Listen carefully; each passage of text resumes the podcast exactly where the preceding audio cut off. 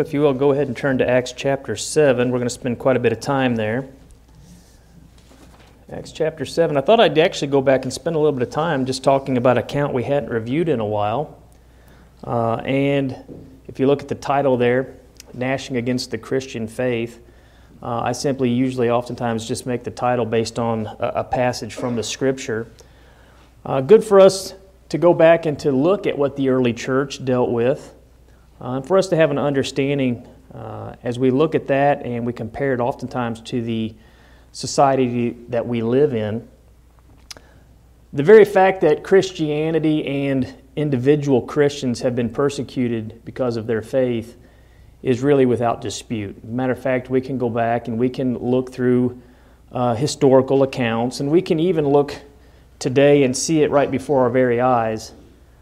And American Christians have long been on the losing end of really the culture war that we're dealing with. And we could go back and list a number of issues that people have, as Christians, or if we use the word in a general sense, Christendom, have been involved in.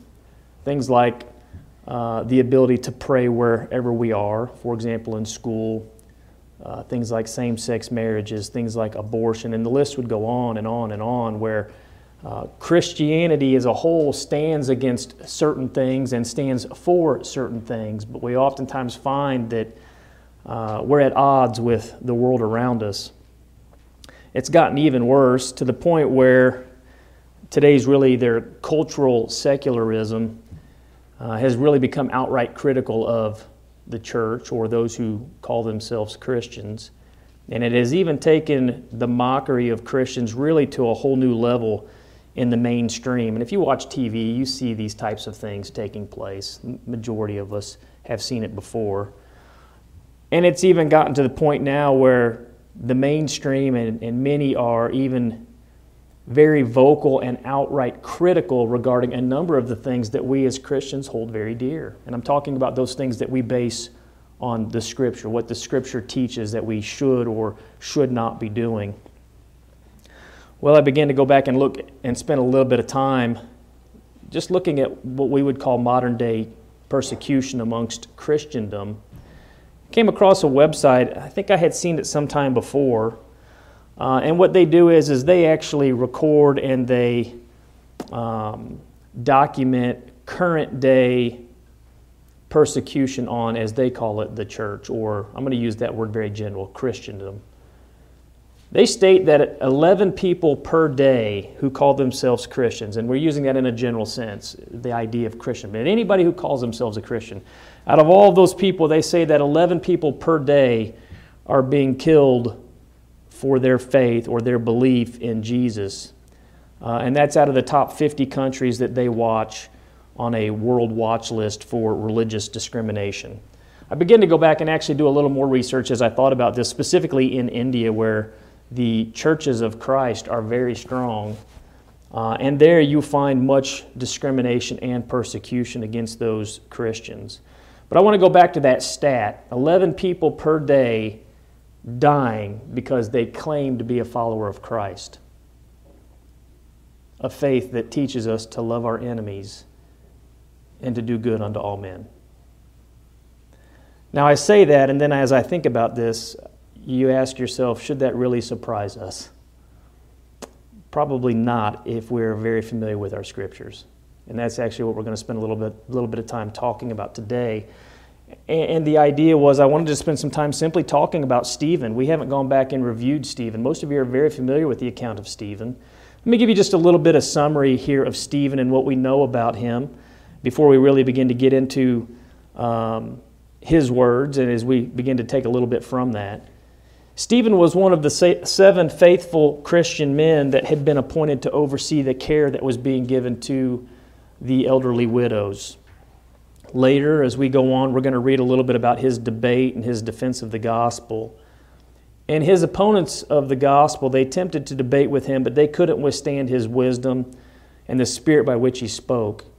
And it's because as he began to talk to them about Jesus and about the faith, and he even took it back and began to talk about the history of the Jews as it was really pointing to Christ, he was extremely bold regarding his faith, and he was really a fearless proponent of the good news of Jesus' resurrection. He spoke about the death, burial, and the resurrection without any fear, and we'll notice that as we go forward.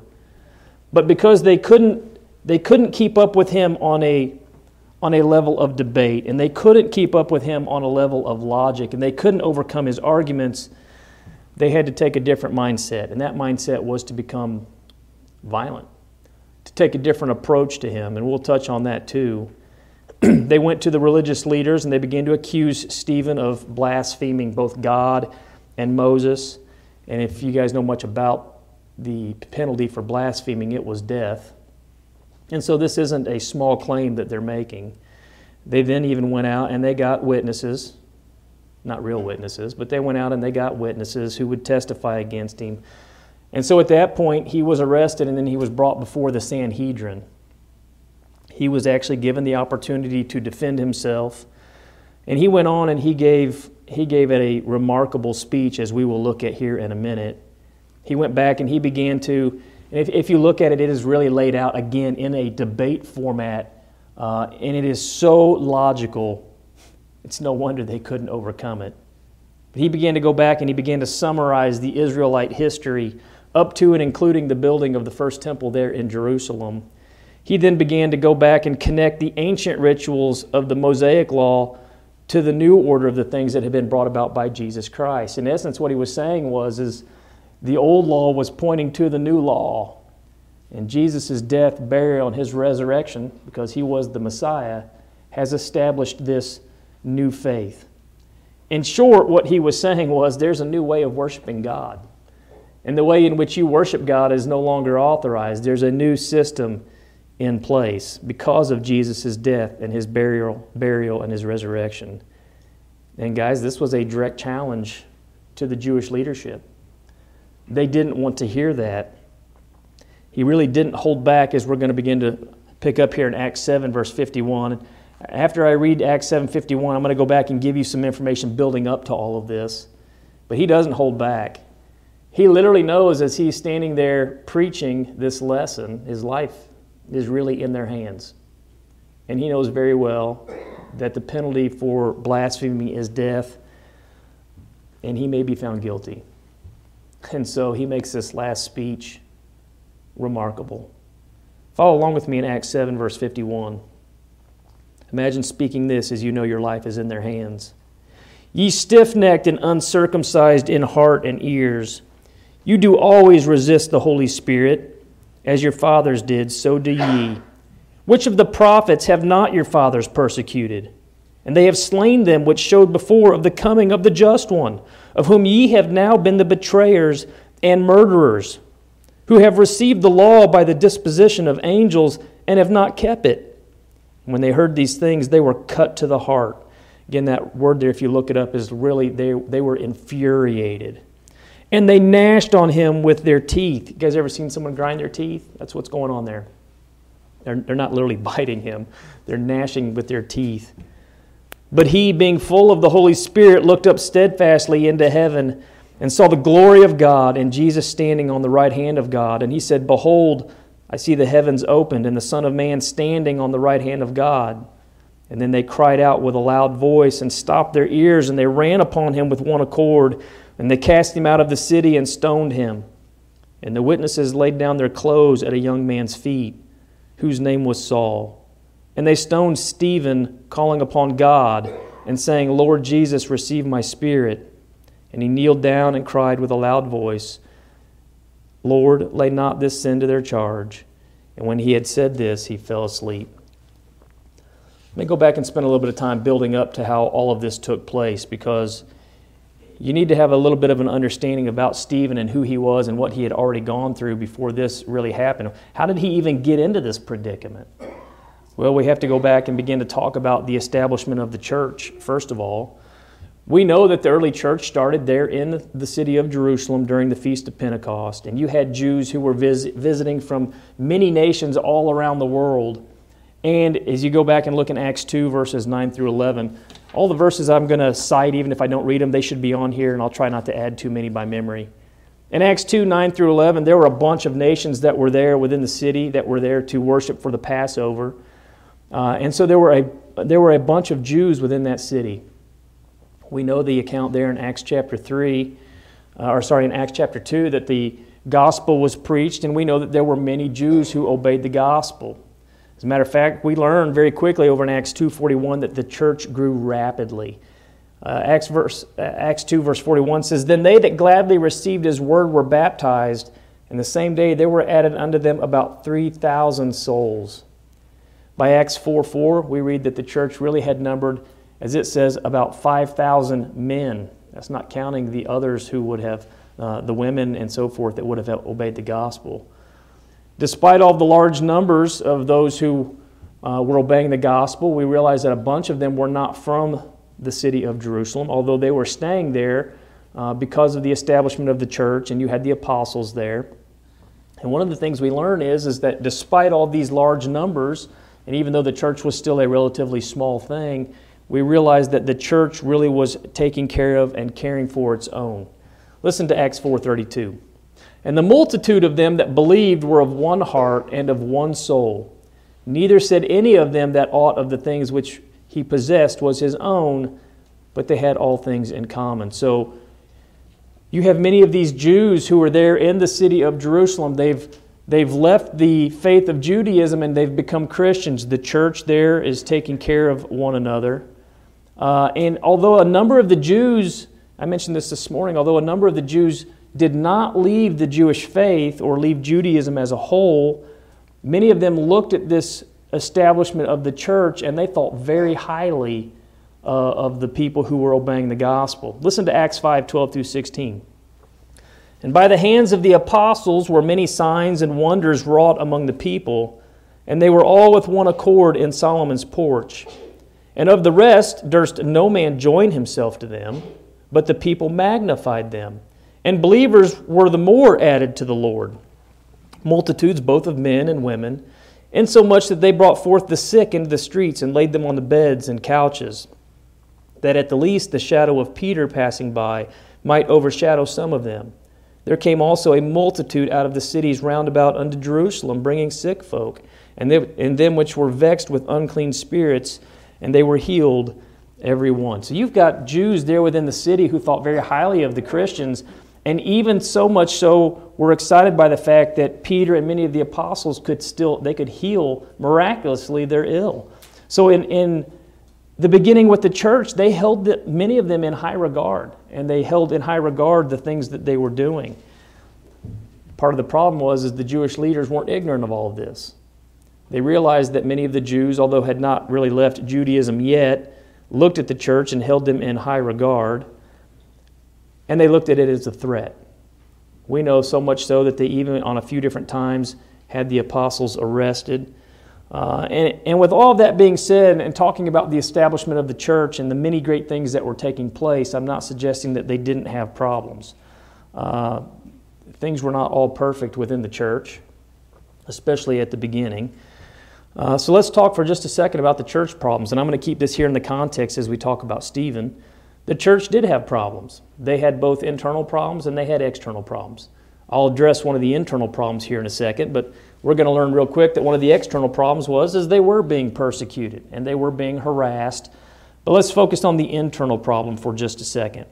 Because we had these, these Christians all there in the city of Jerusalem and they were all from different foreign nations and they hadn't gone back home, they were staying there because of the establishment of the church. Uh, there was a distribution of food that was taking place, and many of the people were complaining that their widows were being overlooked in this distribution of food.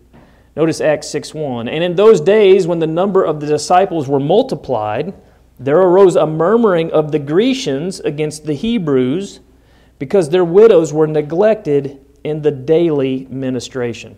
Right? So their loved ones, their, their elderly widows, weren't getting uh, taken care of. And so they were, they were boisterous about this. And they took, the, uh, they took their complaint, uh, and the apostles, they didn't have time to go into deal with this. They were out teaching the Word of God. And so their decision, and it was a logical one, was to go out and we'll find seven men and we will select them to oversee this work that the food was going to be evenly distributed. Now, among those was Stephen. And we're going to focus in on Stephen here. But Stephen was chosen because he was full of wisdom. And Again, when I say all that, the church had problems. I do want to point something out. As we read the problems with the church here, you'll notice that they're always told how to overcome the situation. Here, you have the apostles directly saying, This is how we are going to deal with the problem, and they appointed men. When you guys go and you begin to look into the epistles, and, and as we look at a number of the problems that you would have with Corinth and so forth, it's always addressed and they're always told how to deal with it. And the reason for that is, is the church, we need to realize we're going to have problems, but we're to be overcomers. We're not to act like it's not going to happen. It will happen. And you see the example right here with Stephen. There was a problem, and they chose men to oversee this work. Stephen was one of them. Now, Stephen, in doing this, was also being involved in the preaching of the gospel. Stephen wasn't just focused in on doing that, he had other things that was going on. So let's focus in on his upholding the truth for a few minutes. We know that the entire church was going around and they were all being very evangelistic in nature. Christianity was spreading like wildfire within the first century. Everybody was talking about it, and even those that didn't agree with it, many of them looked highly to the Christians. And so there was a lot of talk taking place. Well, the Christians are saying that the Old, the Old Testament's no longer in effect. You can imagine the conversations that were taking place. And then they're looking at all the things that the early church is doing. And so you've got Christians going out amongst the Jews, and they're all preaching and talking about the gospel. So much so that some of the Jewish priests were all being converted.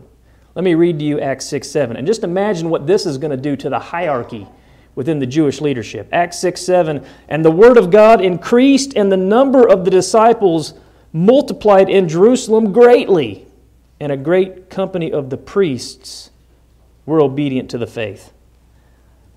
Can you imagine the uproar taking place with the Jewish hierarchy on the fact that their priests were leaving Judaism to actually become Christians? Guys, this is, this is going to cause serious problems for the Jewish leadership. It's not just the com- it's not just the common people now who are obeying the gospel. You now have the literal priests who are hearing the gospel and knowing the scriptures. They're now being converted to the New Testament faith. Well, among the disciples was Stephen. Again, we've already mentioned Stephen. He's already doing a great work on behalf of the early church, and it was a needed work. But Stephen is a very vocal individual, and he's vocal for a number of reasons. One, he is one who is vocal regarding teaching. Two, he also has the ability to perform miracles, which he received by the laying on of hands. Listen to Acts 6 8. And Stephen, full of faith and power, did great wonders and miracles among the people. Now, I'm not going to go back and spend much time, but uh, I, I didn't put it in your notes. We know that miracles confirm the word. Mark 16, 20. And so here you've got a man who is preaching the gospel. He has the ability to do the miraculous. And so people are seeing him do the miraculous, and it's confirming what it is he's talking about. Well, he worked among the people, and I think we have an indication here that he was a, he was a key contributor who was going around and he was converting the Jews. In order to in order to deal with a oncoming army, the focus is always on the leadership, right? Well, as we begin to look at Stephen and we begin to look at what Stephen is doing, Stephen is carrying out a work, helping to carry out a work on behalf of the church. Stephen is one who appears to be very vocal. He's one who is going around and he has the ability to do the miraculous. And we find here that Stephen is very clearly a visible leader within the early church. So much so that the Jews begin to focus in on him. He is he's causing havoc, not against the church, but against Judaism.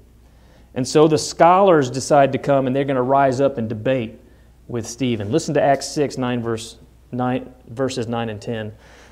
Then there arose certain of the synagogue, which is called the synagogue of the Libertines and the Cyrenians and Alexandrians, and and of them of Cilicia and of Asia disputing with Stephen. Let me pause for just a second before I read verse 10. It sounds like they brought a whole host of their theologians, didn't they? They brought a lot, apparently, of their scholars. And notice verse 10. And they were not able to resist the wisdom and the spirit by which he spake. Stephen, not a trained orator, not a trained scholar, not a rabbi, and yet he's standing toe to toe with them. And they can't deal with him. And there's a reason why. There's a reason why. But they couldn't, they couldn't overcome him in debate points. His wisdom and his spirit of his delivery, it was too much for them. It was overpowering. And I think if you go back and you look at the prophecy of what Jesus said to the disciples, and really those who spoke by inspiration in the first century, and today those of us who recite that inspired word, there's a reason why they cannot overcome. Notice what Jesus said in Luke 21 15. He says, For I will give you a mouth and wisdom which all your adversaries shall not be able to gainsay nor resist. When you're quoting the Word of God or, or speaking in alignment with the Word, they're not going to be able to deal with it. And they couldn't in the case of Stephen. And we're going to see why this causes, why this causes them to become so angry. They literally, it appears, they rallied up the best of the best that they had. And they intended to come and to really just put a stop to this, to really to shut Stephen down. They wanted to make him look foolish. And as we read this, in verse 10 it says, And they were not able to resist the wisdom and the spirit by which he spake. They sent the best of the best to make him look like a fool, and they ended up making themselves look like fools because they couldn't deal with his use of the scriptures and his logic. And so they begin to look like fools. I want you to notice what Paul says in 1 Corinthians 1:22 through 25. He says, For the Jews require a sign, and the Greeks seek after wisdom, but we preach Christ crucified. Unto the Jews a stumbling block, and unto the Greeks foolishness. But unto them which are called, both Jews and Greeks, Christ the power of God and the wisdom of God because the foolishness of God is wiser than man, and the weakness of God is stronger than men. They could sit and dispute with him, but they weren't going to be able to overcome his logic and his use of the scriptures.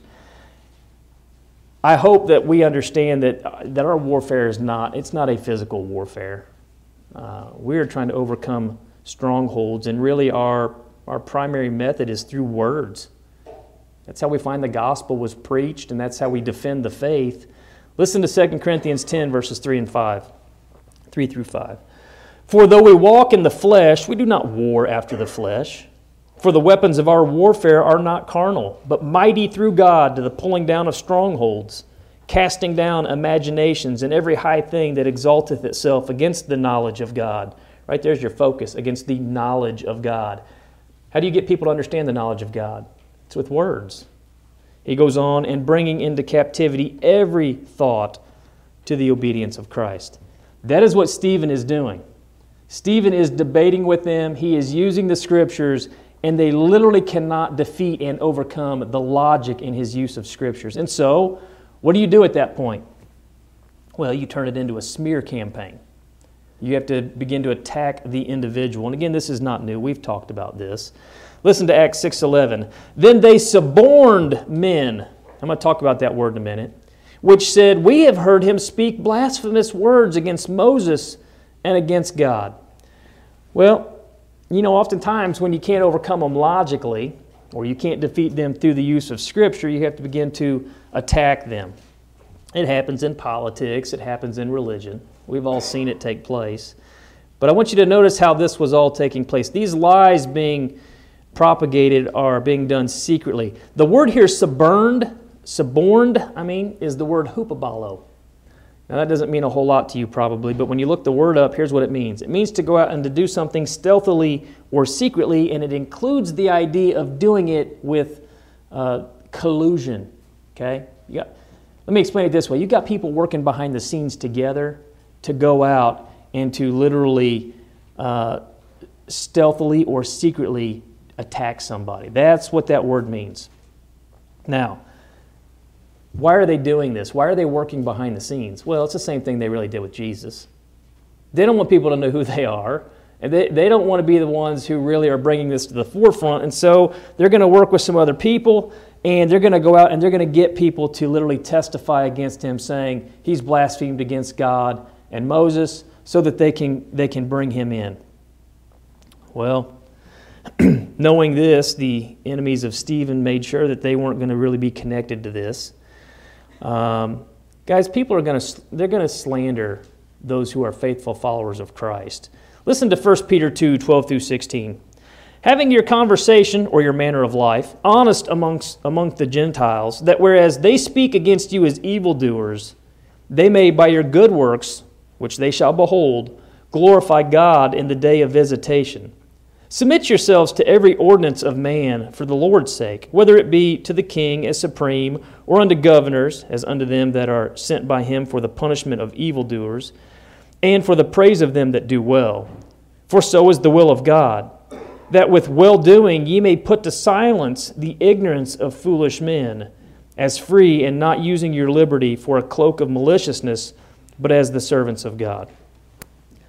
They bring Stephen forward and they're basically accusing him of all kinds of things. Now we're going to notice this doesn't work either because they could literally look at Stephen and see that this guy doesn't meet what they're saying about him. Now, again, this is part of the reason as Christians we're urged to live a pure life in 1 Peter 2:12 that we just read there through 16, he basically says that people are going to slander us because of our good deeds and because of the things that we stand for. And guys, that's that's become commonplace now. People mock Christians and Christian beliefs all the time. Uh, but he says, you know what? They're going to have to admit one day that the things that you do and the things that you said were actually good or pure or righteous. And Paul really goes on in Titus, I'm going to read it here in a second, and he basically says, Why don't you make them work really hard trying to find something to accuse you of? Listen to Titus 2 7 and 8. In all things, showing thyself a pattern of good works in doctrine, showing uncorruptness, gravity, sincerity, sound speech that cannot be condemned, that he that is of the contrary part may be ashamed, having no evil thing to say of you. Paul says these are the way you need to act, so they literally have nothing that they can say bad about you. But guess what? They're still going to do it. So don't be surprised about it. And that's really what we find taking place with Stephen.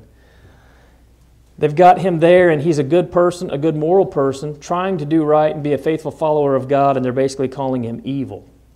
And as they're doing this, this public display, it really shows the foolishness of their thinking. Uh, but unfortunately, guys, in any smear campaign, people are going to believe the lies. Listen to Acts 6:12. And they stirred up the people and the elders and the scribes, and they came upon him and they caught him and they brought him to the council. All right, so they go there and they're accusing him of all types of things. They're having a boisterous conversation, debate back and forth, uh, getting everybody worked up into a frenzy, uh, and they're going to take him uh, so that the elders and the scribes are, are literally going to take him to the council. This isn't any different than really what we read actually occurring with Paul over in Acts 19 28 through 32. And the reason all of this is taking place, and this, this wasn't an accident, when people get worked up into a frenzy, you guys, we can go back and think about some of the things that have taken place over the last two years where cities have been destroyed and burnt down. When people begin to act like that, they don't think clearly and they don't think logically. And we know that's the case. And they know that's the case. They don't reason well. Listen to James 1 19 through 20. That's why we're warned. Wherefore, my beloved brethren, let every man be swift to hear, slow to speak, slow to wrath, for the wrath of man worketh not the righteousness of God. That's true. When, we get, when men get worked up into a frizzy and all of us know in our own individual lives when we become angry and we begin to get excited, we don't think clearly. We shut our brains off. Uh, I'm sure you guys have never had that happen. I have. That's what's taking place with the crowd. They can't win the debate, so they get the crowd riled up. They get their emotions going. That way, the, that way the debate that they were having, they're not thinking about that anymore. They're thinking about Stephen and what to do with him. Well, they had thought about that too, and so they went out and got false witnesses. We'll just accuse him and we'll bring some false witnesses forward. Listen to Acts 6 13 and 14. And they set up false witnesses, which said, This man ceaseth, ceaseth, ceaseth not to speak blasphemous words against this holy place and the law. For we've heard him say that Jesus of Nazareth shall destroy this place and shall change the customs which Moses delivered us. Well, yeah, he did say that. You're kind of twisting his words there. He's going back to the prophecies that were pointing to the fact that Jesus did all of this in fulfillment. So, what do we learn as, so far as we're beginning to look at all this? Well, sometimes people are going to hear things and they're going to reject it because they don't like what they hear. Uh, and they need, to, they need to feel like they're right or they need to oppose it. And I begin to think a little bit. David spoke on this problem. Listen to Psalms 27 11 through 13. And in, in doing this to Stephen, they literally just brought false witnesses. I'm sure in their mind they could justify that. Notice what we find in Psalms 27, starting in verse 11. Teach me thy way, O Lord, and lead me in a plain path because of mine enemies. Deliver me not over unto the will of mine enemies, for false witnesses are risen up against me. Huh, apparently using false witnesses is not a new thing. It was still happening uh, in the first century, just as it happened to David. He says, And such as breathe out cruelty. I had fainted unless I had believed to see the goodness of the Lord in the land of the living. Well, they've got him there at the council. They're accusing him of all different types of things, including blasphemy. And literally, as they're doing this, now they hate, they hate him because of the way that he looks. Listen to Acts 6.15. It, it wasn't enough that they hated him because of his words, but now as they're trying to attack, attack him, now they even hate his appearance. Acts 6.15. And all that sat in the council, that's all of them, looking steadfastly on him, saw his face as it had been the face of an angel. Let me pause for a minute. This guy's standing in a council in a council who literally has his life in their hands and they could kill him and he's not he doesn't appear to be quaking, he's not shaking. He's not distraught over what they're doing to him even though they brought false witnesses up. It says he has the face of an angel. They're trying to tear the guy down. They're trying to destroy him, and he's literally there, apparently looking contently to the fact that it describes him with the face of an angel. You guys ever notice when people don't really get the reaction that they like or that they expect, it just infuriates them even more? This is a guy should be quaking in his boots. They literally can drag him outside the city and stone him to death. He's not showing any concern. Well, here he is standing there with lying witnesses accusing him, and he looks like an angel. Oftentimes, wisdom, not always, but oftentimes, wisdom and honesty and sincerity are literally seen in a person's face. Listen to Ecclesiastes 8:1. Who is as the wise man, and who knoweth the interpretation of a thing? A man's wisdom maketh his face to shine, and the boldness of his face shall be changed. Quite often that is true. And I'm sure many of us have seen that in our own lives. Now, it's been recorded oftentimes throughout Christian history or throughout many of the historical books that there were many who were considered martyrs who literally went to their death, stoned to death, crucified, whatever, with smiles on their faces. They weren't fearful of what was going to take place to them. And it appears right here that Stephen is not either. And that's because the glory of God is reflected in those of us who are faithful. And we know it. You can be right and know that the world may punish you and there may be consequences and you can be at, you can be at peace. Listen to 2 Corinthians 3:18. But we all with open face beholding as in a glass the glory of the Lord are changed into the same image from glory to glory even as by the Spirit of the Lord. So they have Stephen there, and the council is listening to him.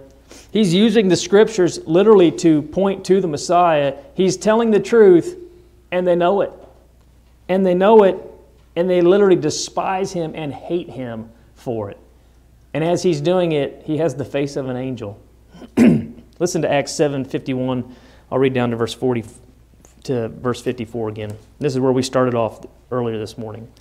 Ye stiff necked and uncircumcised in heart and ears, ye do always resist the Holy Spirit. As your fathers did, so do ye. Which of the prophets have not your fathers persecuted? And they have slain them which showed before of the coming of the just one, of whom ye have now been ye have now the betrayers and murderers, who have received the law by the disposition of angels and have not kept it.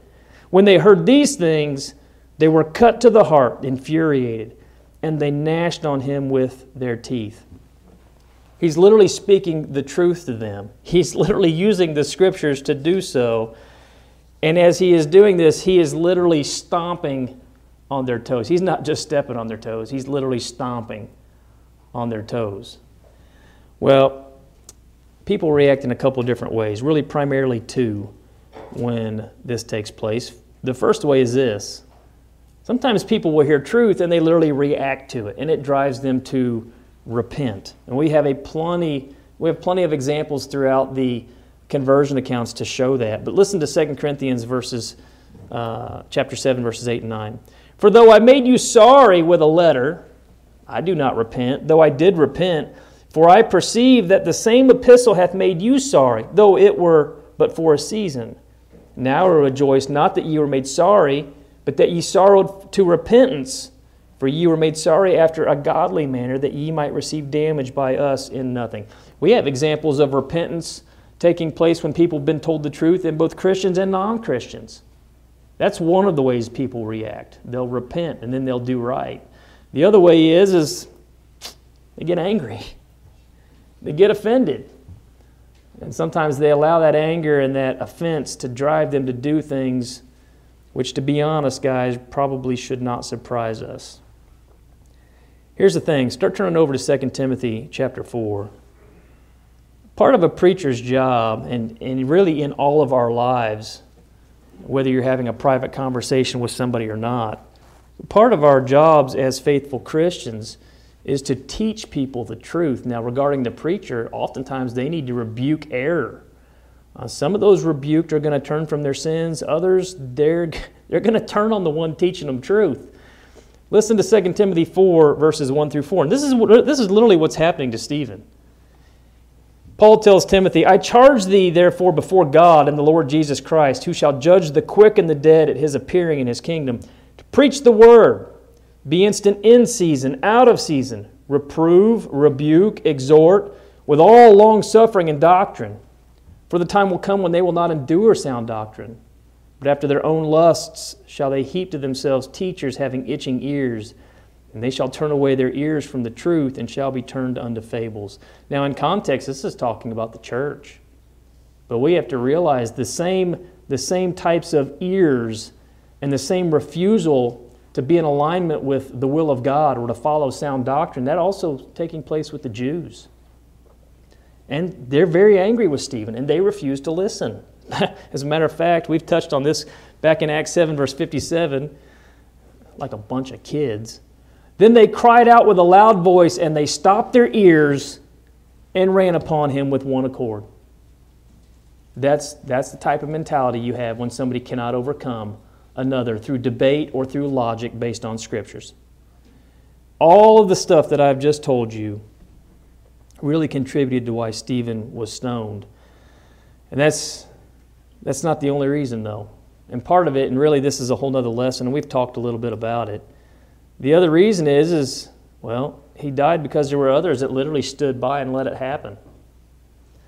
Let's go on over and look at Acts 7, verses 57 through 58. Uh, before I read this, I just, I, I just want to say this, and I think many of you would agree with me who know your scriptures. I think this passage right here may be why Paul was such a hard worker for the church. Listen to Acts 7, verse 57 and 58. Then they cried out with a loud voice, and they stopped their ears and ran upon him with one accord. And they cast him out of the city and stoned him. And the witnesses laid down their clothes at a young man's feet, whose name was Saul. Saul could have stopped that, but he didn't for a number of reasons. He literally thought they were doing right, and he didn't have any problem with his conscience. Hard to imagine that a follower of God would condone such a thing. But in his mind, and I actually real, I, I, I get where he was coming from. He literally thought that Stephen was doing wrong. He thought Stephen was blaspheming. And so not only did he not stop it, he seemed to really be giving consent to it. Well, let me go on over and read Romans 132 who knowing the judgment of God that they which commit such things are worthy of death, not only do the same, but have pleasure in them that do them. Saul consented to what was taking place to Stephen. Now, I'm just using that as a lead in to say there are a number of people who will see Christians being persecuted. And although they may not do it themselves, they consent through allowing it to take place. Just as a Christian may look at a sin and say, I wouldn't do that, but I'm not going to be vocal about it, and I'm not going to interfere, and I'm not going to stop it. And really, just through silence, they oftentimes even consented. And so we begin to look at Saul, who stands there and watches this, and you see Stephen being drug out, and it really looks as though he's alone. And they're taking these rocks and throwing and stoning him. But here's the thing he's not truly alone. Follow along with me in Acts 7 54 through 56. When they heard these things, they were cut to the heart, and they gnashed on him with their teeth. But he, being full of the Holy Spirit, looked up steadfastly into heaven and saw the glory of God, and Jesus standing on the right hand of God, and said, Behold, I see the heavens opened, and the Son of Man standing on the right hand of God. As this is taking place, and it looks like Stephen is alone, he's not. We literally have Christ standing on the right hand of God, watching what is taking place. And it's interesting because this is not the only time we read about something like this. The one who literally stood and watched them stone Stephen would later go through a very similar thing. And he also would have Christ who would stand with him. Notice what Paul experienced as we find recorded in 2 Timothy 4 16 and 17. At my first answer, no man stood with me. Remember how Stephen was giving his defense? Now Paul's doing it. But all men forsook me. I pray God that it may not be laid to their charge, notwithstanding, the Lord stood with me and strengthened me, that by, by me the preaching might be fully known, that all the Gentiles might hear.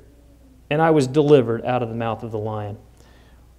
Very interesting that the one who stood there and watched this take place to Stephen now finds himself in a very similar situation.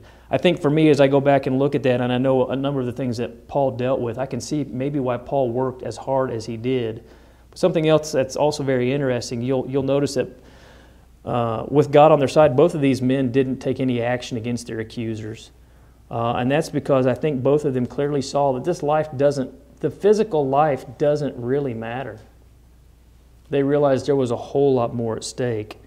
And the thing is, is for both of them, for Stephen and later as we find for Paul, their, their eyes were focused on the hereafter. What do we learn from Stephen? I just wanted to spend a little bit of time talking about Stephen today, but as we go back and look at what he went through, one of the things we have to realize, guys, is things have not changed a whole lot. We're going to face the same types of trials in our life. And unfortunately, many of the same tactics used really to attack those people in the first century will be the same things that people will do to us. And why? Well, just like Stephen, it's going to be simply based on what we believe and the way that we act. And because it's different from the world, oftentimes that's all they need to oppose us. Gnashing against the Christian faith was taking place in the first century. We see that with the account of Stephen, still taking place today. And yet we can look at the accounts with Stephen and Paul and many of the other apostles and realize that through, through all of it, we can be strengthened and remain faithful. As I draw this to a close, that's my concern for everybody that we be a faithful Christian. Not complicated to become a Christian. Somebody simply needs to sit down and teach you so that you can believe. Hebrews 11 6. So that you can understand what the church is and why Jesus came uh, and the consequence of sin so you can repent. Luke 13 3 and 5 and to confess Christ, Romans 10 9 and 10, and then to be baptized by immersion in water for the remission of sins, Acts 2 38. That's how simple it is to become a Christian. After that's really the hard part, is to go out and to teach the gospel and to remain faithful. If there's a way that we can help you in any way, you can come forward as we're led in a song of invitation.